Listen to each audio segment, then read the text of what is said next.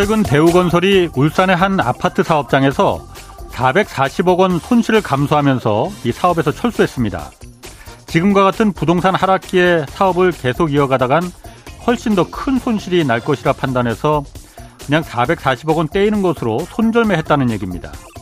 지난해 레고랜드 사태 이후 채권 시장이 얼어붙으면서 그동안 부동산 시장은 일군 대형 건설사들이 책임지고 준공을 보증하는 사업장만 간신히 사업 자금이 조달돼 왔습니다. 이번 대우건설의 결정으로 일군 건설사 보증이라는 이 안전판도 이제 깨진 셈입니다. 그동안 건설사와 금융기관들의 막대한 이익을 가져다줬던 이 부동산 PF, 프로젝트 파이낸싱 시장의 부실이 이거 본격적으로 시작됐다 이런 얘기까지 나오고 있습니다. 금융감독원은 지난해 9월까지 금융기관들이 부동산 PF로 대출해줬다가 제때 돌려받지 못한 연체 금액이 1조 원을 넘어서 전년에 비해서 2배 넘게 늘었다고 밝혔습니다. 지난해 9월 기준이니까 지금은 아마 더 늘어났을 것으로 보입니다. 정부는 빚내서 집사라는 건 아니라면서도 대출 규제를 대부분 풀었습니다. 그러나 이번 대우건설의 결정에서 보듯이 시장의 흐름을 가장 잘 아는 건 역시 건설사들입니다.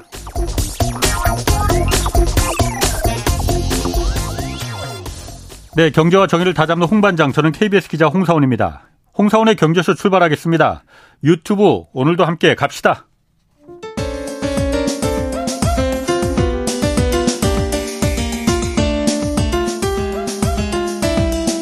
어려운 경제 이슈를 친절하게 풀어드립니다. 돈 되는 경제 정보를 발빠르게 전해드립니다.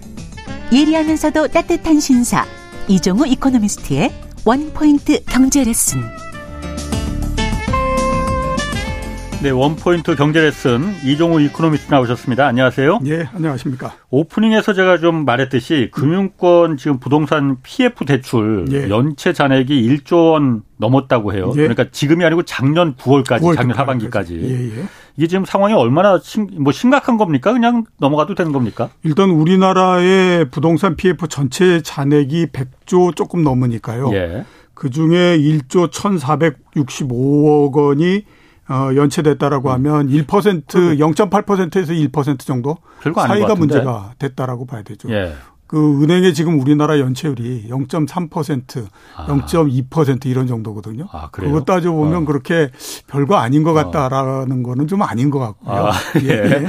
그다음에 또 그 금융회사별로 봤을 때 조금 차이가 납니다. 예. 증권회사가 전체적으로 PF 그 연체돼서 갖고 있는 그 금액이 3,600억 정도 되거든요. 예.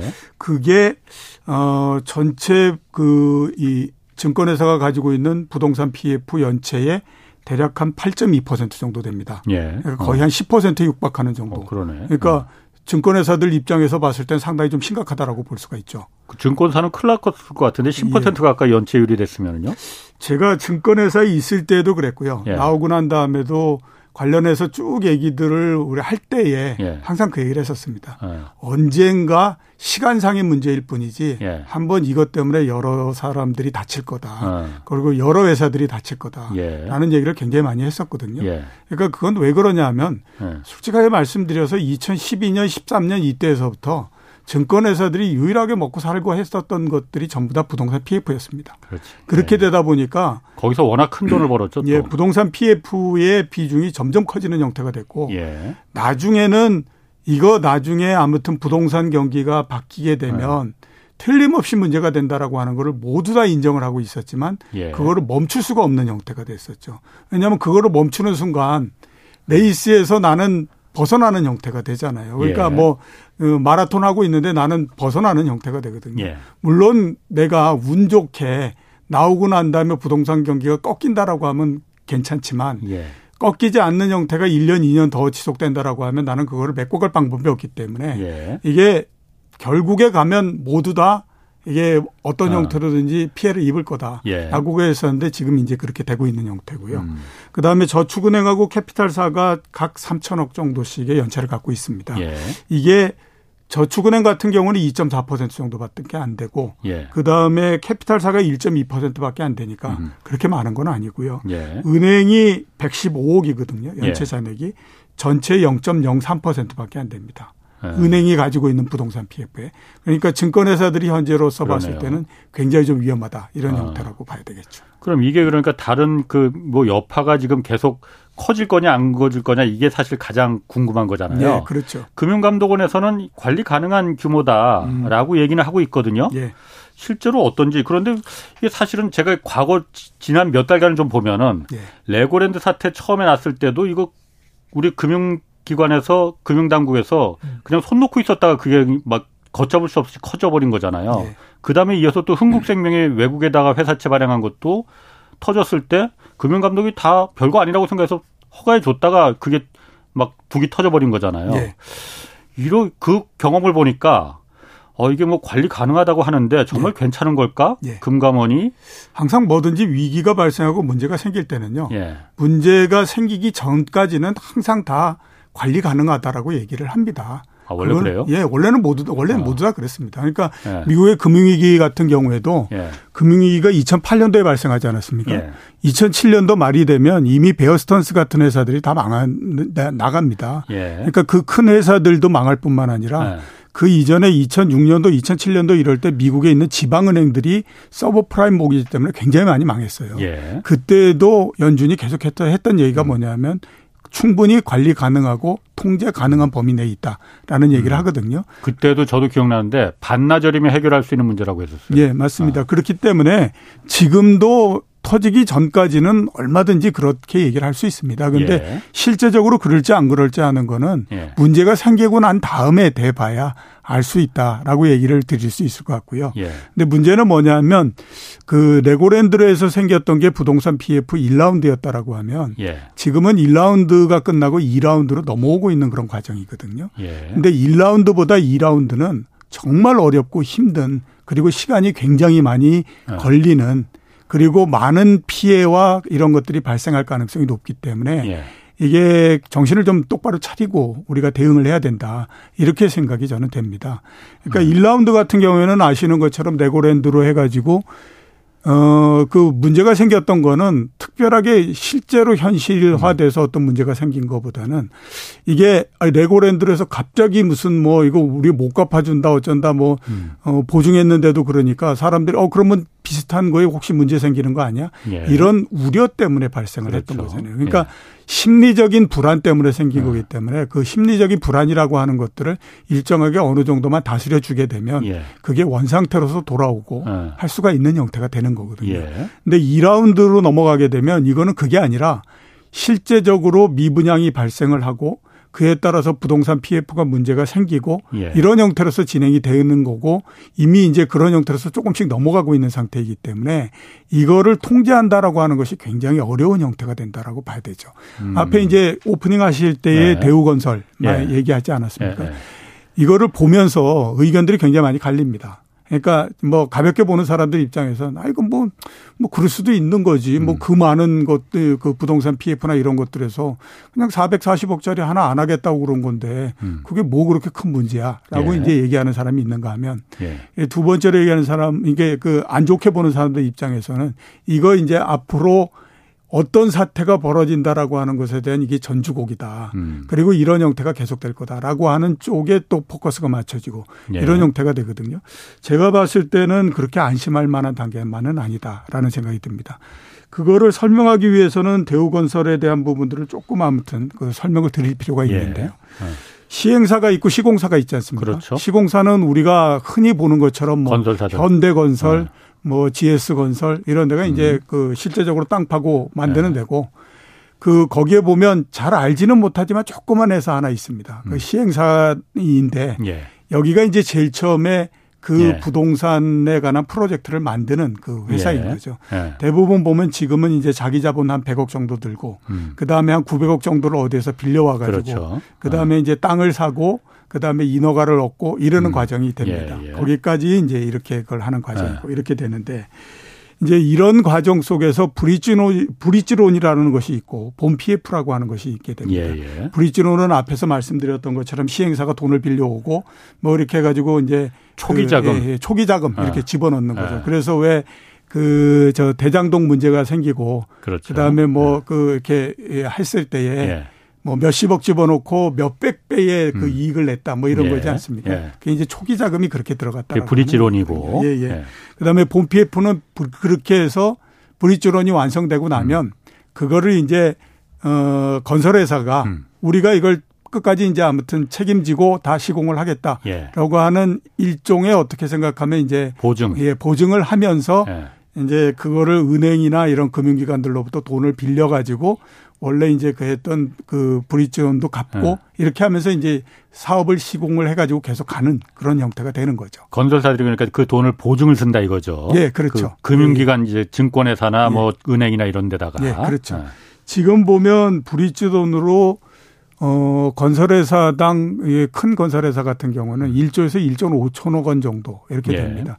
이번 같은 경우가 이 브릿지론을 하면서 사업성이 안 좋아서 이거 그 저 미분양이 나고 그럴 가능성이 있는데라고 해서 발을 빼버린 거거든요.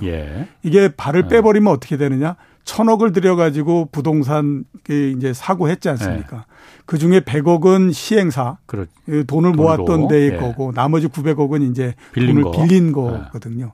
그러면 새로 뭔가 이 건설사를 거기다 동원시키지 못하게 되면 900억 빌린 거에 대한 이자는 내야 되잖아요. 그렇죠. 그 이자를 냈는데 100억보다도 이자가 더 커지는 형태가 되면 시행사가 부도가 나버리는 형태가 되는 거죠.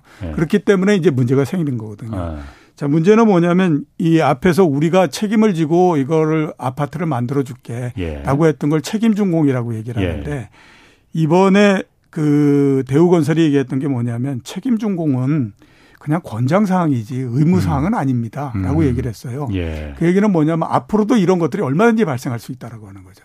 건설회사들 입장에서 봤을 때는 물론 개별 문건마다 그 건수마다 다 계약 조건이 다르겠지만 이제 책임준공이 우리가 그 해야 되는 꼭 지켜야 되는 의무가 아니다라고 하게 되면 건설회사들 입장에서 봤을 때 아, 이 건수는 아무리 봐도 대구 이거 미분양 날 것 같은데 그러면 그것 때문에 우리가 골치 아프니 여기서 그냥 발을 빼버리자 이렇게 해가지고 발 빼버릴 수 있는 거거든요. 그러니까 분양가가 생각한 대로 높게 받을 수 있으면 괜찮은데 지금은 분양가를 높게 받기는커녕 다 팔릴 분양이 될지도 지금 의문스럽기 때문에 발을 빼버리자. 그렇죠. 그렇게 되면 이제서부터 만약에 이거를 준공을 하고 어쩌고저쩌고 막 해서 하게 되면 그때에서부터는 건설회사가 떠안고 앉아 있어야 되는 거거든요. 그런데 그게 만약에 아파트 만 채 정도만 안 팔린다라고 하게 되면 그거에 의해서 이 그 건설회사들이 끼고 앉아 있어야 되는 이른바 제조업체로 따지게 되면 악성 재고가 1조가 훨씬 넘어가는 그런 형태가 되는 거예요. 그러니까 건설회사들 입장에서 봤을 때도 우리가 살기 위해서는 아이고 뭐 책임준공이라고 하는 거 우리가 꼭 해야 되는 것도 아니고 그러면 건수별로 이거는 별로 그렇게 좋은 물건도 아니고 이게 그 미분양도 날 가능성도 굉장히 높고 이렇게 되면 발을 빼버리는 형태가 되거든요. 그러면 앞으로 한번 생각해 보시면 여러 시공사들이 부도가 날 가능성이 높죠. 그렇게 되면 부동산 PF는 당연히 보면 부실이 될 가능성이 굉장히 높죠. 그렇기 때문에 이게 미분양이 되면서 이런 형태로 되고 있기 때문에 이게 제가 봤을 때는 레고랜드에서 발생했던 1차 부동산 PF보다도 훨씬 더 심각한 형태로 지금 진행이 되고 있다라고 하는 겁니다. 2라운드가 시작됐다?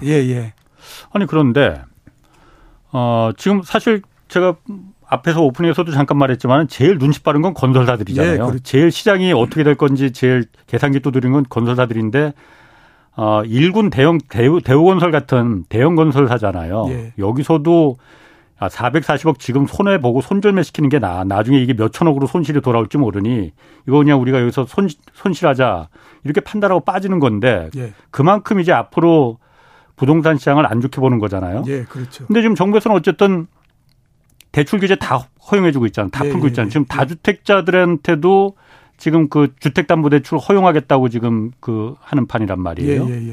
그러면 정부에서는 앞으로 부동산 시장 괜찮으니 빚 좀 지금 금리가 좀 높아서 빚을 좀 내더라도 지금 사는 게 이득이다. 물론 그렇게 말하진 않지만은 대출 규제를 다 허용한다는 거는 지금 빚으로 떠 바칠 수밖에 없다 이 생각인 거잖아요. 그리고 그게 가능할 거라고 믿는 거잖아요. 그렇죠. 그게 이제 그 1월 3일 날 대책을 비롯해 가지고 이게 도대체 왜 나왔을까? 그에 보면 이게 이제 부동산 가격이 막 떨어지고 이렇게 해 가지고 그거를 아무튼 좀 떨어지는 것도 좀 방지하고 이렇게 해야 되겠다라고 하는 것도 있지만 그것만큼 또 큰 역할을 하는 것이 뭐냐면 미분양이 계속해서 늘어나고 있기 때문에 그렇습니다. 예. 지금 이제 원희룡 장관이 우리나라의 미분양을 6만 8천 호 가 넘지 않도록 이제 관리하겠다라는 얘기를 이제 굉장히 많이 하고 있는데요. 예. 그게 지켜지기는 굉장히 어렵다라고 봐야 되죠. 네네. 왜냐하면 2011년도 이럴 때 제일 많았을 때는 미분양이 17만 호까지 늘어났었거든요. 그렇죠. 그러니까 네. 앞으로 해서 계속해서 늘어난다라고 봐야 됩니다. 그런데 예.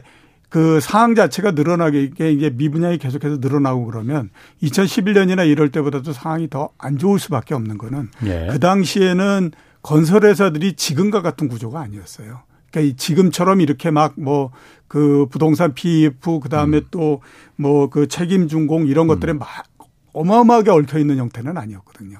근데 지금 이런 형태가 되면 이게 건설회사들이 굉장히 어려워지는 형태가 될 수밖에 없지 않습니까? 그리고 예. 일군 건설업체들은 그래도 어떤 형태로든지 간다라고 하는 거예요. 현대건설 무슨 그다음에 그 GS건설 이런 데는 어떤 형태로든지 굴러갈 수 있는데 예. 문제는 그거보다도 더 밑에 있는 건설회사 이런 데는 정말로 문제가 생겨가지고 다발의 부도가 나버리고 예. 이런 형태가 될 가능성이 굉장히 높거든요. 예. 이렇게 되면 이게 문제가 더 심각해지는 형태가 되기 때문에 예. 일단 지금에서 이제 정부가 보다 더 이제 똑같이 가격과 함께 포인트를 맞추고 있는 부분들은 어떻게 되든지 미분양이 이렇게 늘어나고 그래가지고 전체적으로 아무튼 건설 시장에 문제가 생기고 이러는 부분들은 좀 막아야 된다. 라고 하는 것을 지금 생각하고 있는 거죠. 그래서 그런 정책들을 내놨다라고 볼 수가 있습니다. 근데 문제는 뭐냐면 네. 그렇게 해서 정부의 의도대로 1가구 2주택자, 다주택자들이 움직여가지고 사고 이렇게 한다라고 하면 문제가 없는데 그게 되지 않는다라고 하면 미분양은 계속해서 늘어나는 형태가 되지 않습니까? 예. 그렇게 되면 정책을 나왔으나 효과를 발휘하지 못하는 형태가 될 가능성이 굉장히 높거든요. 예. 그게 이제 문제다라고 봐야 되는데 그러면 정말로 내놓은 정책 이런 것들이 효과를 발휘할 거냐. 제가 봤을 때는 그거 쉽지 않을 거다라고 봅니다. 또 하나 우리가 생각해야 될 문제는 3기 신도시를 비롯해서 이런 부분들은 또 어떻게 할 거냐 하는 부분들. 그렇죠. 거기 이제 착공해야 되는데. 예, 거기 착공하고 이렇게 해야 되는데 그거는 문제가 뭐냐면 그만큼 공급이 들어온다라고 하는 거는 지금 민간 쪽에서 그 민간 회사들이 그래서 미분양이 더 늘어나거나 이럴 가능성이 높다라고 봐야 되는 거잖아요. 거기에다가 3기 신도시 같은 경우에는 땅도 굉장히 높은 상태에서 수용을 하고 이렇게 했기 때문에 그만큼의 비용도 상당히 많이 들어가고 이렇게 돼야 되거든요. 그러니까 그런 이런저런 부분들이 모두 다 몰리는 형태가 되고 그다음에 또 앞으로 보게 되면 지금 강남이나 이런 데서도 재건축하고 이런 아파트들 굉장히 많잖아요. 그 조합을 만들고 했을 때에 그 조합을 만들고 조합의 요구는 뭐냐면 가능한 한 비싸게 분양을 해서 그 우리가 물어야 되는 그러니까 조합원들이 기존의 조합원들이 물어야 되는 것들을 낮춰줬으면 하는 거 분담금을 낮춰줬으면 하는 거잖아요. 그게 당연히 그거 욕할 건 아니죠. 네, 그거 욕할 건 아닙니다. 그런데 문제는 뭐냐면 그렇게 되면 거기에서 미분양이 발생한다라고요. 그렇지. 분양가가 높을 수밖에 없으니까. 분양가가 굉장히 높기 때문에 당연히 사람들은 안 살려고 그럴 거고 그에 따라서 미분양이 발생하고 이런 것이 있다라고 하는 거예요. 아니 그런데 지금 그러면은 그냥 간단하게 요즘 왜냐하면 대출도 이제 많이 규제도 풀리고 LTV 이런 것 DSR만 지금 유일하게 총 부채 상환율 이것만 좀 그 정부에서는 꽉 잡고 있고 나머지 LTV나 주택담보대출 비율 이런 거는 굉장히 다 많이 풀어주잖아요. 예. 그러면은 집값도 요즘 많이 내려갔다고 하는데 지금 빚 쉽게 얻을 수 있다는데 지금 빚 얻어서 사야 되나? 이런 생각 갖고 있는 사람들 많이 있을 거거든요. 센터장님이라면은 사야 됩니까? 대출 받아서 사야 됩니까? 말아야 됩니까? 정부에서는 지금 그걸 원하는 것 같은데 그래야만이 부동산이 좀 이렇게 연착륙으로 갈 수 있을 거 아니에요? 저는 안 삽니다. 안 산다? 저는 왜 안 사냐면요. 냉정하시네. 지금 우리나라에서 부동산에 대한 개념 그다음에 부동산 전문가들이 하는 얘기는요. 지난 5, 6년 동안에 부동산이 굉장히 좋았기 때문에 대부분들 상승 쪽에 맞춰져 있는 형태입니다. 그러니까 어떤 생각을 하냐면 금리가 내려가면 부동산이 올라간다. 그다음에 또 대출을 이렇게 대출을 많이 할 수 있도록 해주면 사람들은 대출을 내가지고 부동산을 산다. 이런 이제 개념 자체가 아예 등식화되어 있는 형태잖아요. 근데 가장 큰 전제는 뭐냐면 그게 성립하기 위해서는 부동산 가격이 올라간다라고 하는 것이 돼야 됩니다. 그렇죠. 예. 그런데 부동산 가격이 올라가지 않는다라고 하게 되면 그 모든 전제들이 성립하는 것들은 다 안 되는 형태가 되거든요. 그런데 지금 우리가 한번 따져보면 이게 부동산 가격이 6년 올랐다가 이제 쭉 이렇게 내려가고 이런 형태고 예. 지금 내려왔다고 해봐야 예. 2020년도에 코로나19가 발생하기 직전 수준까지 내려온 것도 그렇게 많지는 않은 상태지 않습니까? 예, 그러면 네. 추가적으로 얼마든지 더 내려갈 수 있는 가능성이 있다라고 봐야 되거든요. 그렇군요. 그런 상태에서 섣불리 이게 부동산을 빚을 내서 사고 했다가는 왜 주식에서 그런 거 있지 않습니까? 바닥인 줄 알고 샀더니 지하실이 또 있더라. 아하, 뭐 이렇게 예. 되는 거거든요. 예, 예. 그러면 주식은 규모도 적고 그렇기 때문에 크게 문제가 될 건 없어요. 근데 부동산은 그렇게 해서 한번 엮이게 되면요. 이거 네. 어마어마하게 그렇지. 고통스러워지는 거예요. 그렇죠. 거기에다가 네. 앞으로 한번 보시게 되면 금리가 많이 떨어질 것 같지만 절대 금리는 그렇게 떨어지지 않습니다. 예. 지금은 우리나라 금리도 그렇고 미국 금리도 그렇고 정상의 수준이 됐기 때문에 여기서 크게 움직이거나 떨어지거나 그러지 않거든요. 그 1월 말이나 1월 중순에 우리나라의 3년물 국채 수익률이 3.2%까지 떨어지지 않았습니까? 예, 그때 예. 드디어 이제 금리는 피크를 치고 어쩌고 그렇지. 막 얘기를 했지만 예. 이미 금리가 다시 3.5%까지 올라와 있는 상태입니다. 미국의 금리는 3.7%까지 올라오고요. 그건 뭐냐면 3.5%라고 하는 거를 중심점에 놓고 위아래로 왔다 갔다 하고 있는 상태고. 그러니까 시장 금리가. 예, 그렇죠. 예. 그리고 그 시장 금리가 그렇게 쉽게 떨어지거나 그러지 않는다라고 하는 거예요. 이미 금리가 이제는 정상의 수준이 됐기 때문에. 아니 한번 따져보시면. 그래도 잠깐 따져보기 전에 기준금리보다도 그래도 시장 금리가 아래로 내려와 있잖아요. 다 한국이나 예, 예, 미국이나. 그렇죠. 그러면은. 금리는 앞으로 기준금리도 더 올라가지 않고 시장금리도 더 떨어지지 않을까? 기준금리보다도 오히려 낮은데 예, 예. 그런 생각 아마추어 같은 저는 그렇게 생각합니다. 그러면 드는데. 이제 문제가 뭐냐면 기준금리를 어느 정도 낮춘다고 하더라도 예. 시장금리가 하락하는 것이 거의 미미한 형태로서 돼버리는 형태로. 그렇게 된다? 예, 그렇기 때문에 예. 이게 뭐 금리만 인하하면 이런 예. 얘기 하잖아요. 그런데 예. 실제적으로 금리를 인하한다고 하더라도 예. 시장 금리에 미치는 영향이 극히 미미한 형태로서 나타날 오히려 수 그렇겠구나. 예. 그러니까 그런 부분들까지를 예. 우리가 다 감안하게 되면 예. 지금이 지난 한 몇 년 동안 이렇게 왔던 것처럼 이게 쉽게 부동산 가격이 올라갈 거다 예. 이렇게 생각하면 안 된다라고 하는 거예요. 아까 따져본다는 건 또 무슨 얘기셨어요? 그러니까 이제 부동산 관련해서 우리가 예. 한번 생각해 보면요. 예. 부동산 가격을 움직이는 여러 가지 요인들이 있지 않습니까? 예. 경제 성장이 있고 소득이 있고 그렇죠. 금리가 있고 그다음에 또 정책이 있고 수급이 예. 있고 이런 예. 형태잖아요. 예. 지금 당장에 한번 보시면 수급은 예. 지금 뭐 공급이 초과돼 가지고 지금 난리가 안 되는 형태고 예. 정책은 지금 상태에서는 정책이라고 하는 건 아무런 역할을 못 합니다. 뭐 어쨌든 그래도 정책은 지금 올라갈 만한 예. 정책은 지금 나와 있고 열심히 노력하고 있으나 효과가 얼마큼 나올지는 아직 잘 모르겠고요. 예. 성장이나 이런 부분들은 시간이 갈수록 계속해서 그러네요. 낮아지는 형태가 되지 않습니까? 예, 예. 소득 한번 보시게 되면요. 2015년서부터 우리나라의 실질 임금 상승률이 1%입니다. 예. 그러니까 소득은 거의 늘어나지 않는 형태입니다. 예. 그동안의 부동산 가격을 끌고 왔던 거는 유일하게 저금리 예. 가지고 했던 거였거든요. 그런데 예. 지난 한 2018년 이때에서부터 한번 보시면요. 독일이나 이런 데 금리가 그 10년 만기 국채 수익률이 마이너스 0.4% 이런 정도 했었거든요. 예. 그러고 그거는 정말로 있을 수 없는 일이 벌어진 거예요. 근데 글로 다시 갈 거다라고 생각하시면 안 된다라고 하는 거예요. 그렇군요. 그러니까 그거를 지금 생각하셔야 됩니다. 일각에서는 지금 언론에서도 그렇고 언론에서 사실 이 얘기 가장 나오기 시작했습니다 이미. 지금 다 죽게 생겼으니 공적 자금 지금 투입 그 타이밍을 놓치면 안 된다. 예. 공적 자금 얘기 나왔거든요. 세금 늘라는 거잖아요. 예.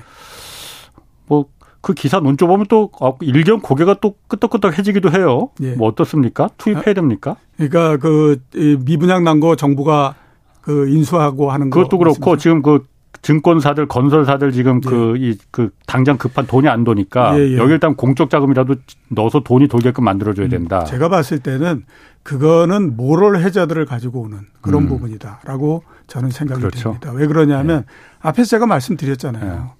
제가 증권회사에 다니고 있을 때 그 안에 있었던 그 부동산 PF 이런 것들을 심사하고 했던 사람들도 이거 언젠가는 문제가 생긴다. 왜냐하면 아니 증권회사들이 이렇게 그 주식을 매매해 주고 이런 거에 수수료를 가지고 살아가야 되는 회사들이 수수료를 0을 만들고 그 대신에 부동산 PF 이런 거 가지고 먹고 살고 있는데 이게 정상이냐. 그러다 보니까 그 수수료는 적게 받으면서 리스크는 굉장히 큰 물건까지도 계속해서 진출하는데 이러다 보면 언젠가는 문제가 생길 수밖에 없다. 근데 우리는 여기에서 멈출 수가 없는 형태다. 그렇죠. 이게 됐거든요. 결국에 보게 되면 증권회사들도 그렇고 모두 다 굉장히 모럴 해제에 들어가 있었던 거잖아요. 그리고 그거 가지고 지난 몇 년 동안 먹고 살고 했었던 거잖아요. 그러면 그렇게 해서 문제가 생긴 건데 그걸 왜 국민의 세금을 통해 가지고 합니까? 그렇죠. 제가 생각했을 때는 비록 증권회사 두세 개가 망가질 수 있습니다. 그다음에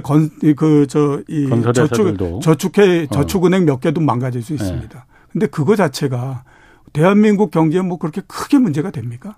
그냥 그거는 우리가 어떤 큰 문제가 큰 어떤 그 하나의 그 트렌드가 생겼다가 그게 반대로 가는 과정 속에서 이게 해결을 해야 되는 수밖에 없는 찌꺼기다라고 생각해야지 그것까지를 다 살려야 되겠다라고 나오게 되면 그 문제가 있다라고 하는 거죠. 그러니까 뭐 저만 해도 이게 무의식적으로다가 뭐 부동산 경기가 안 좋아져서 건설회사 또 그 금융기관들이 몇 개 망하면은 이게 경제 전반으로 퍼져나갈 수 있으니까 이거는 좀 막아줘야 되는 거 아니야? 이런 무의식 잠재의식이 있어갖고 지난번에도 한문도 교수 나왔을 때 그런 얘기 잠깐 했더니 한 교수님이 아니 물건 안 팔려서 회사가 망하면 왜 안 되는 거냐고 오히려 저한테 물어서 제가 할 말이 없더라고요. 그래서 그때 욕 많이 먹었습니다. 제가. 그래요. 저도 마찬가지 생각입니다. 그렇게 따지면 요즘 반도체 안 나가서 난리인데 그러면 세금 가지고 반도체 다 사줘야 됩니까? 뭐 댓글에 그래서 지금 뭐 공적 자금 분양 그 입 밖에도 지금 꺼내지 말라는 얘기가 뭐 댓글에 지금 많이 나오네요. 이 분양도 마찬가지인 거죠. 또 원달러 환율도 좀 한번 봐야 돼요. 지금 오늘 보니까는 슬금슬금 올라가요. 또 1270원, 77원까지 올라갔던데 이게 몇 달 전에 1500원 가까이 올라갔잖아요. 그 경험이 있어서 그런 건지 이거 왜 슬금슬금 올라가는 겁니까? 일단 오늘 1277원이 됐고요. 한 20일 전 뭐 이런 정도의 1240원, 30원 이런 정도까지 갔었으니까 굉장히 빠른 속도로서 올라가고 있거든요. 그런데 최근에 이렇게 올라가는 부분들은 달러가 그렇게 강해져서 이런 것들도 아니고요. 그렇기 때문에 상대적으로 이제 그 앞으로 이 트렌드가 계속되는가 하는 거에 대해서 지금 유의 깊게 우리가 지켜봐야 되는데 현재까지 얘기할 수 있는 거는 이번에 원화가 약세가 되는 거는 달러의 강세보다도 원화 자체적인 약세 요인 이게 보다 더 큰 것 같다. 달러 인덱스는 별로 그렇게 뭐 변하지 않더라고요. 별로 변하지 않죠.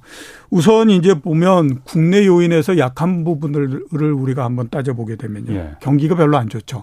4분기에 작년도 4분기에 우리나라 경제 성장률이 마이너스 0.7%였고 그러니까 마이너스 0.4%였고 그때 유럽이 0.1% 상승했고 미국이 똑같은 기준으로 따지면 0.7% 성장했거든요. 그렇게 되다 보니까 올해의 경제 성장 전망에서 우리나라만 계속해서 내려오고 있는 상태죠. 그러니까 별로 안 좋습니다.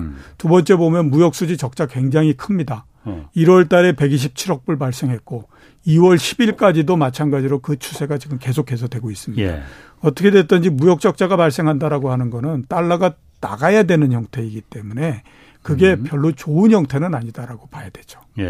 그다음에 세 번째 보면 물가가 1월 달에 5.2% CPI가 상승을 했거든요. 우리나라가. 작년 12월 달이 5.0%입니다. 그러면 올해 2월 달이 꺾어서 올라가는 형태잖아요. 다른 주요국들 같은 경우에는 보면 계속해서 내려가는 형태이거든요. 그렇기 때문에 이게 추세 자체가 우리나라가 좀 이상하다. 그리고 공공요금 인상 뭐 이런 것까지를 따지면 당분간 뭐 최소한 아무튼 상반기에는 계속 5%의 물가 상승 계속하는 거 아니야? 이런 생각을 할 수밖에 없습니다. 자 그렇게 되면 물가를 잡기 위해서 금리를 계속해서 인상하고 해야 되는데 정부가 경기가 안 좋다라고 하는 부분들에 대해서 거론을 하고 나오고 뭐 이렇게 하다 보니까 이게 물가가 높은데도 불구하고 금리를 올리고 이러는 것들을 못하는 거 아닌가라고 하는 우려가 상당히 많이 생기는 거거든요. 그러면 물가는 굉장히 높고 금리를 올리지 못하는 형태가 되면 이것도 환율에 굉장히 안 좋은 영향을 주는 거거든요. 그래서 이런 개별적인 요인들이 다 맞물려서 지금 원화의 약세가 지금 계속해서 되고 있는 게 아닌가라는 생각이 많이 듭니다.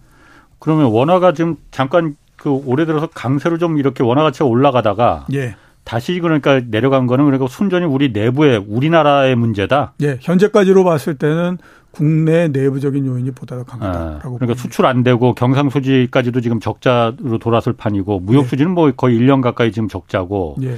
이런 게 다 맞물려서 그럼 어쨌든 국내에서 금리라는 게 아니 환율이라는 게 사실 그 나라의 그 어떤 경제 그 체력을 그렇죠. 갖다 예, 체력. 나타내 주는 거니까 예, 예. 체력이 지금 문제가 생겼다라고 보는 겁니까 그러면은? 예, 그렇죠. 앞으로는 그럼 어떻게 되는 거예요? 글쎄 제가 봤을 때는 일단 환율이라고 하는 것이 한번 트렌드가 만들어지게 되면 예. 상당히 오랜 시간 동안에 걸쳐서 꾸준히 그 트렌드로서 가는 특징을 갖고 있거든요. 예. 그러니까 1,440원 갔다가 거기에서 피크를 치고 내려오기 시작하니까 그래도 한 두 달 얼마 동안에 걸쳐서 한 200몇십 원 정도 하락을 해버리고 하지 않습니까? 예. 이번 같은 경우에는 1,230원, 40원대에서 바닥을 본 거거든요. 그게 바닥이었어요. 예, 그러니까 원달러 환율의 바닥을 본 거고 예. 지금은 꺾어서서 반대쪽으로서 가고 있는 상태이기 때문에 예. 이게 조금 더 이어진다라고 봐야 되지 않을까 싶습니다. 또 한 가지가 지금 외환거래 새벽 2시까지 연장하겠다. 그리고 해외 금융기관들도 국내 원화거래 이제 할 수 있게 해주겠다 하는 거죠. 그러니까 원화 금융시장을 그 원화를 갖다 좀 개방하겠다는 거잖아요. 예, 그렇죠. 지금까지는 오후 3시 반까지만 그 바꿀 수 있었다면서요. 예, 예, 달러로. 예. 요 지금 왜 이거 확대하는 겁니까? 일단 아무튼 가장 큰 부분은요. 예. 제가 생각했을 때 뭐 다른 것도 있지만 예. 우리나라의 전체적인 위상이 좀 그게 높아진 부분 예. 이런 것들이 영향이 있지 않을까라는 생각이 듭니다. 예. 2014년도에 우리나라가 처음으로 순대외 금융 자산, 그러니까 이게 그 대외 자산이 예. 대외 부채보다도 더 많아서 채권국이 됐거든요. 그런데 예. 2018년도가 되면 그 중에서 외환 보유고를 뺀다고 하더라도 그 개인이나 이런 사람들이 가지고 있는 대외 자산이 대외 부채보다도 더 예. 많아지는 그런 그 형태가 됐습니다. 예. 이렇게 외환 보유고를 뺀다고 하더라도 채권국 이렇게 되는 나라가 세계에서 그 우리나라를 포함해서 5개 나라뿐이 없습니다. 예. 독일이 있고 일본이 있고 캐나다 있고 사우디아라비아 있고 예. 이렇게 되니까 그만큼 보면 그 이렇게 원화의 위상이나 이런 부분들도 높아졌을 뿐만 아니라 경제 전체의 위상도 높아지고 이런 형태가 됐거든요. 예. 그렇게 되다 보니까 이제 그 원화를 예. 보다 더 오랜 시간 동안 거래할 수 있는 그런 형태로서 만들겠다라고 하는 거죠. 그래서 이제 거래 시간을 훨씬 더 이제 늘려가지고 새벽 2시까지 이런 형태로서 좀 바꾼 거 아닌가 싶습니다. 잘 이해 못하겠는데 외국에 내가 예를 들어서 제가 그러니까 외국에 미국에 뭐 부동산이 있든 미국의 국채를 많이 갖고 있든 뭐 그런 있으면은 그게 새벽 2시까지 그 달러하고 원화하고 이렇게 교환할 수 있다고 해서 뭐가 유리한 걸까요 그러면은? 일단 지금 그 해외 주식, 네. 미국 주식을 가지고 한번 이제 그 말씀을 드려보게 되면요.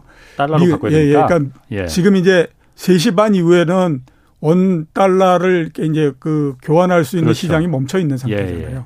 그러니까 뭐 한 새벽 1시에 내가 미국 주식을 사겠다라고 예. 하게 되면 되게 어떤 형태로 하냐면 그 전날 그러니까 예. 그러니까 있기 그 전에 예. 그 원달러 환율 시장이 멈췄던 그 가격에서 기준으로 예. 거기에다가 플러스 얼마를 해가지고 가정산을 합니다. 그렇게 하고 난 다음에 그 다음 날 예. 거래가 될 때에 정산하는 다시 거구나. 이제 그거를 정산하는 거죠. 아하. 그렇게 되면 더 들어오기도 하고 예. 그다음에 더 달라기도 하고 뭐 이런 형태가 되는 거잖아요. 이런 형태로 정산을 하거든요.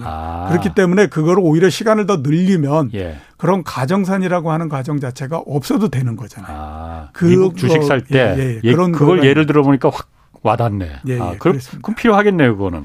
그런 측면에서 봤을 땐 필요한 거죠. 그만큼 이제 우리나라의 그 이게 해외 투자나 이런 것들도 많이 늘어나고 예. 반대로 또 보면 해외에서 이제 들어오는 돈 뭐 이런 예. 것들도 있고 뭐 이런 예. 형태가 되다 보니까 예. 그렇게 되면 그만큼을 아무튼 그냥 즉각적으로 정산해 줄 수 있는 그런 것들이 필요한 거죠. 그런데 왜 여태까지 그럼 3시 반까지로 딱 한 거예요? 그러면 정부에서 진작에 그럼 새벽 2시까지 새벽 2시가 아니고 24시간 다 열어놓지?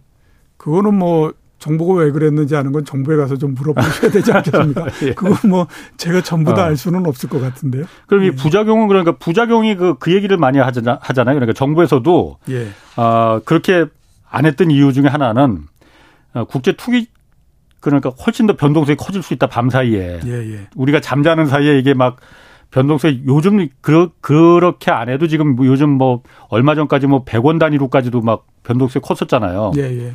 24시간 열어놓으면 더 커질 수 있다. 예. 이런 우려 때문인 거 아니에요? 제일 초기에는 그럴 수 있는 가능성을 충분히 갖고 있다라고 볼 수가 있습니다. 그러니까 우리가 되게 이제 잠자고 하는 거에 이제 한 11시 정도 넘으면 잠자지 않습니까? 예. 그러면 그때 되면 참가하는 사람들도 극히 적고 그렇기 때문에 그 시간에 깨어 있는 미국 사람들이 거기에서 아무튼 한국의 그 원화 시장에서 한번 그거를 들고 놓고 하게 되면 거래도 별로 없는 상태니까 굉장히 높아지고 막 이런 형태가 되잖아요. 그렇겠죠. 그러니까 초기에 어느 정도는 그런 것들이 나타날 가능성은 충분히 있다라고 봐야 됩니다. 그리고 그런 것들은 전례가 다 있습니다. 우리나라에서 제일 먼저 그 우리나라에서 선물 옵션 시장을 도입을 했던 것이 1996년도 뭐 이런 때에 이제 그 도입하기 시작을 했었거든요. 제일 처음에는 그 외국인들이 자기네가 생각할 수 있는 모든 플레이들을 다 여기에서 했었습니다. 그러면서 이제 어떤 경우까지도 있냐 하면 그 만기가 되는 날이 있지 않습니까?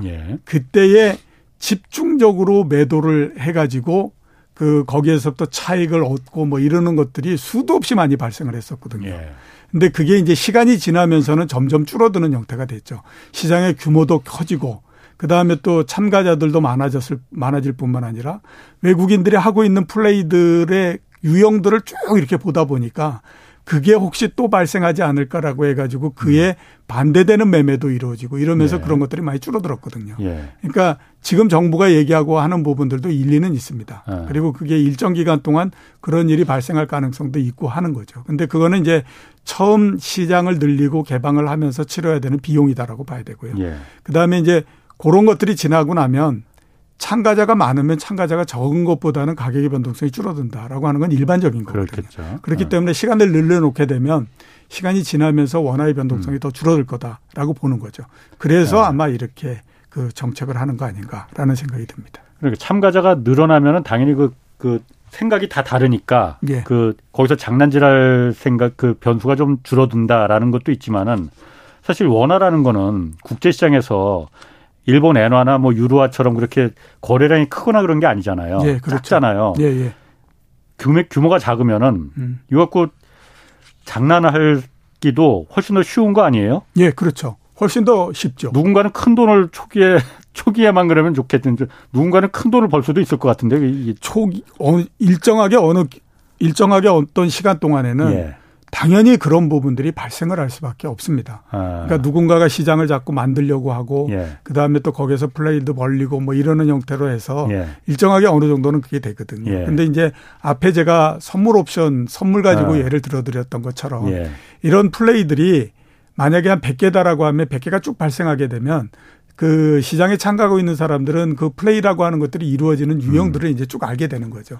그러면 그거가 오늘 어떤 특정한 이벤트가 있기 때문에 이런 일이 발생하지 않을까라고 하게 되면 막 반대쪽의 일들을 이제 벌려놓는 형태가 됩니다. 그러니까 예를 들어서 앞에서 이제 그 선물 거한 경우에 이게 만기가 될 때 막 집중적으로 팔아가지고 거기에서 차익을 얻는다. 그러면 반대쪽의 사람들은 막 사들여버리는 형태가 됩니다. 그러면서 시간이 지나면서 그 효과가 막 희석이 돼버리는 형태가 되거든요. 그렇기 때문에 초기에는 어느 정도 그런 것들이 나온다라고 봐야 되죠. 근데 시간이 지나면서 그런 것들이 점점 영향력이 줄어드는 형태가 될 수밖에 없습니다. 이번 그 외환거래 시장 시간을 확대한 것도 사실 그 국제 자본시장에서 계속 우리나라에 요구한 거잖아요. 특히 그 MSCI라고 모건 스탠리에서 그 국제 그 주가 지수를 평가하는 거 한국은 아직도 여기 규모로 보면 우리가 당연히 선진국 지수에 들어가야 되지만 선진국 시장에 들어가야 되지만 아직 신흥국 시장에 머물러 있는 게 여러 가지 규제가 너무 많다. 한국이 외환 거래도 이거 뭐 딱 오후 3시 반까지만 하고 그래서 미국 사람들은 시차도 반대인데 정반대인 사람들은 못하지 않느냐. 그래서 요구도 하고 그래서 MSCI 선진국 지수의 요건 중에 하나가 이 외환 거래를 갖다 대폭 좀 개방해라 이거 있잖아요. 그러면은 이런 그 우리나라 주식시장이나 이런 데도 이게 선진시장으로 편입이 되면 좋은 거일 수도 있겠네요. 우선 이제 한번 말씀드리게 되면 MSCI에서 요구한 건 역외환 시장을 개설해달라고 하는 겁니다. 역외? 그러니까 해외에 그러니까 한국 정부의 영향력이 미치지 않는 해외에 그 외환 시장을 개설을 해달라라고 한 거거든요. 지금 나와 있는 건 영내 외환 시장이 한국 내에 이게 된 거죠. 원래 있었던 게 시간이 이렇게 늘어난 게 된 거니까 요구 사항의 반은 들어준 형태인 거고 반은 안 들어준 형태인데 이 MSCI에서 요구한 거는 시간이 언제 우리가 원하는 시간에 자유롭게 거래를 해달라라는 것보다도 한국 정부의 영향력이 미치지 않는 형태의 시장을 만들어달라라고 한 거니까 이게 그 포커스에서 조금 더 강조를 뒀던 부분을 채우지 못한 거다라고 일단 봐야 되겠죠. 그렇군요. 예, 그런 측면이 있고요. 예. 두 번째 이제 MSCI에 편입된다라고 하면 도대체 어떤 영향이 있을 건가? 라고 하는 걸 한번 생각해 볼 필요가 있습니다. 대부분 많이 얘기하는 것이 MSCI 지수를 추종하는 그 펀드가 지금 전 세계적으로 봤을 때 한 16조 달러 정도 되거든요. 그러니까 와 어마어마한 액수네. 뭐 이렇게 이제 생각하고 선진국 지수에만 들어가게 되면 우리나라 주식시장이 근본적으로 바뀌고 이런 얘기들을 굉장히 많이 합니다. 한 30% 오른다는 얘기도 있어요. 자, 자본시장연구원에서 예측을 해놓은 게 있습니다. 2020년에 했던 건데 MSCI 선진국 지수에 편입되게 되면 50억 달러에서부터 최대 360억 달러까지 외국에서부터 자금이 들어온다라는 얘기를 이렇게 했습니다. 그거를 지금 기준으로 원화로 환산하게 되면 대략 7조에서부터 45조 정도의 자금이 유입될 거다라고 얘기를 하고 있거든요. 근데 만약에 7조라고 하면 이건 뭐 시장의 영향은 그렇게 크지 않죠. 왜냐하면 1월 달에 외국인 매수가 들어왔던 순매수가 7조 이렇게 되지 않습니까? 그러니까 뭐 그렇게 원했는데 뭐 이 정도 들어온다라고 하면 그게 뭐 크게 문제가 그게 되겠어? 이런 이제 생각이 드는 거고. 45조면 지금 시가총액의 2.5% 정도 되는 거거든요. 그렇기 때문에 2.5% 정도 되면 시장이 정말 근본적으로 바뀔 수 있을 건가 하는 거에 대해서 우리가 한번 고민을 해봐야 될 필요가 있지 않습니까? 2003년도 6월 달서부터 3개월에 걸쳐서 시가총액의 3.4%에 해당하는 외국인 순매수가 들어왔던 적이 있습니다. 그때에 주가가 한 20% 정도 상승을 했었습니다. 그리고 2009년도 5월에서부터 7월 사이에 시가총액의 2.7%에 해당하는 외국인 순매수가 들어왔던 적이 있었고요. 그 역시 마찬가지로 보면 그 코스피를 한 20% 정도 끌어올렸습니다. 이때는 외국인 매수가 3개월 사이에 집중적으로 들어왔잖아요. 뭐 아무튼 뭐 2.7%에서 3.몇 퍼센트니까 거의 3% 정도씩. 그리고 이때는 주식시장이 대세가 상승하는 국면이었습니다. 그렇군요. 대세가 상승하는 국면에 외국인들이 3개월 사이에 3%씩 밀고 들어왔기 때문에 20% 이렇게 상승을 할 수 있었는데요. 그 또 한 경우로 우리가 한번 봐야 될 필요가 있는데 똑같이 외국인들이 순매수가 들어왔는데 대세 상승이 아니었던 경우도 있었습니다. 2001년도 그럴 때 2001년도였는데 이때는 한 달 사이에 시가총액이 1.5%가 들어왔거든요. 근데 이때는 들어오는 동안에 조금 주가가 올랐다가 이 매수가 유입되는 게 끝나면서 제자리로 돌아가 버린 형태가 됐습니다. 이때의 가장 큰 거는 일단 그 대세 상승 기간이 아니었다라고 하는 겁니다. 그러니까 최상의 그림이 나오게 되면 우리가 얘기하는 것처럼 그 MSCI 선진국 지수에 들어가고 정말로 뭐 360억 달러씩 들어오고 그 당시에 또 우리나라 주식시장이 대세 상승을 하고 이러는 국면이 되면 한 20% 정도 상승을 할 수 있는데 그것도 조건이 끝나고 나면 또다시 약해지고 이런 형태가 된다라고 하는 거죠. 결론적으로 말씀드리게 되면 MSCI 선진국 지수에 들어간다라고 하더라도 크게 우리나라 주식시장이 바뀌거나 이르지 않는다라고 하는 겁니다. 지금 너무 많은 기대들을 하고 있다. 이렇게 볼 수가 있는 거죠. 그렇군요. 그럼 어쨌든 이번에 그 외국한 그 외환시장이 개방되면은 아까 댓글에도 잠깐 나왔는데 미국 주식 거래도 그럼 더 활발해질 것 같고 개인들의 그 외환 거래도 활발해지지 않겠느냐. 그럴 것 같거든요. 실제로 아마 그러지 않을까라는 생각이 듭니다. 그래서 우리가 선례를 봐야 될 필요가 있는데 일본이 가장 큰 선례죠. 이런 단어 들어보셨죠? 와다나베 부인이라고. 그게 이제 왜 그런가 하면 와다나베라고 하는 게 일본의 아주 대표적인 성 중에 하나인 거예요. 한국 김씨처럼. 그래서 붙인 건데. 그러니까 그 국제금융가에서 일본의 외환 투자자들을 일컫는 말입니다. 네. 이게 제일 처음에 시작했던 거는 일본의 낮은 금리가 굉장히 낮으니까 예. 그 낮은 금리로서 일단 엔화를 빌려가지고 예. 그걸 외화로 바꿔가지고 예. 그거를 그 금리가 훨씬 더 높은 해외 자산에다 투자하고 이러는 일본의 중상류층의 주부 투자자들을 얘기하는 거였거든요. 예. 근데 그 비중이 점점 커지다 보니까 결국에 그게 이제 일본의 개인 그 투자자들, 그러니까 외환 투자하고 하는 사람들을 대표하는 그런 단어가 돼버렸습니다. 그런데 예. 이 규모가 어느 정도 되냐면요. 일본의 동경외환거래소 있지 않습니까? 예예. 거기에서 거래하는 거의 30% 정도가 이 사람들이 거래를 하는 겁니다. 예. 그러니까 당연히 보게 되면 굉장히 커질 수밖에 없다라고 봐야 되겠죠. 예. 그럼 우리나라도 시간이 지나면 김씨 부인 뭐 이렇게 하면서 이제 아마 그 하는 형태가 되지 않을까라는 예. 생각이 들어요. 이 와다나베 부인이 제일 처음에 등장하기 시작을 했던 거예요. 근원은 프라자 협정 때문에 그렇습니다. 프라자 협정이 되면서 네. 그 워낙 뭐 엔화라고 하는 것이 그 이 관심이 많이 되다 보니까 예. 사람들이 엔화 쪽에 이제 그 관심을 많이 갖기 시작을 했거든요. 예. 거기에 이제 한 단계 더 이게 커질 수 있게 만들어 준 거는 장기 불황이 되면서 10년 동안 굉장히 저금리가 됐잖아요. 그렇죠. 그러면서 일본에 있는 투자자들도 뭔가 돌파구를 찾아야 된다라고 하는 쪽으로 나가기 시작을 했고 그러면서 그 낮은 금리로서 돈을 빌려가지고 그거를 교환을 해가지고 미국의 국채 이런 것들이 하고 차이가 한 2%, 3%가 그렇죠. 나니까 그럼 그쪽으로 하지 뭐 이런 형태로서 들어간 거거든요. 엔캐리 투자 뭐 이런 거. 네, 엔캐리 트레이드 뭐 예. 이렇게 돼서 예. 한 겁니다. 그러면서 더 커지는 형태가 예. 된 거거든요. 예. 이 위력이 어느 정도 강했냐면 한 예를 보면 알 수 있습니다. 예. 2016년 1월 10일 날 남아프리카 공화국의 랜드화라고 있습니다. 이게 하루 사이에 9%가 떨어져 버렸는데요. 떨어진 가장 큰 이유가 뭐냐면 일본의 와다나베 부인들이 랜드화를 집중적으로 매도를 쳐버리면서 한꺼번에 주저앉아버리는 형태가 됐거든요. 예. 그러니까 이런 것들이 나오는 것처럼 우리나라도 앞으로 보게 되면 이렇습니다. 그러니까 이런 것들을 제외한다고 하더라도 우리나라에서 앞으로 보면 외환 투자나 이런 것들이 계속해서 늘어날 수밖에 없습니다. 예. 이거는 외환에 접근할 수 있는 방법이 훨씬 더 많아졌기 때문에 그렇거든요.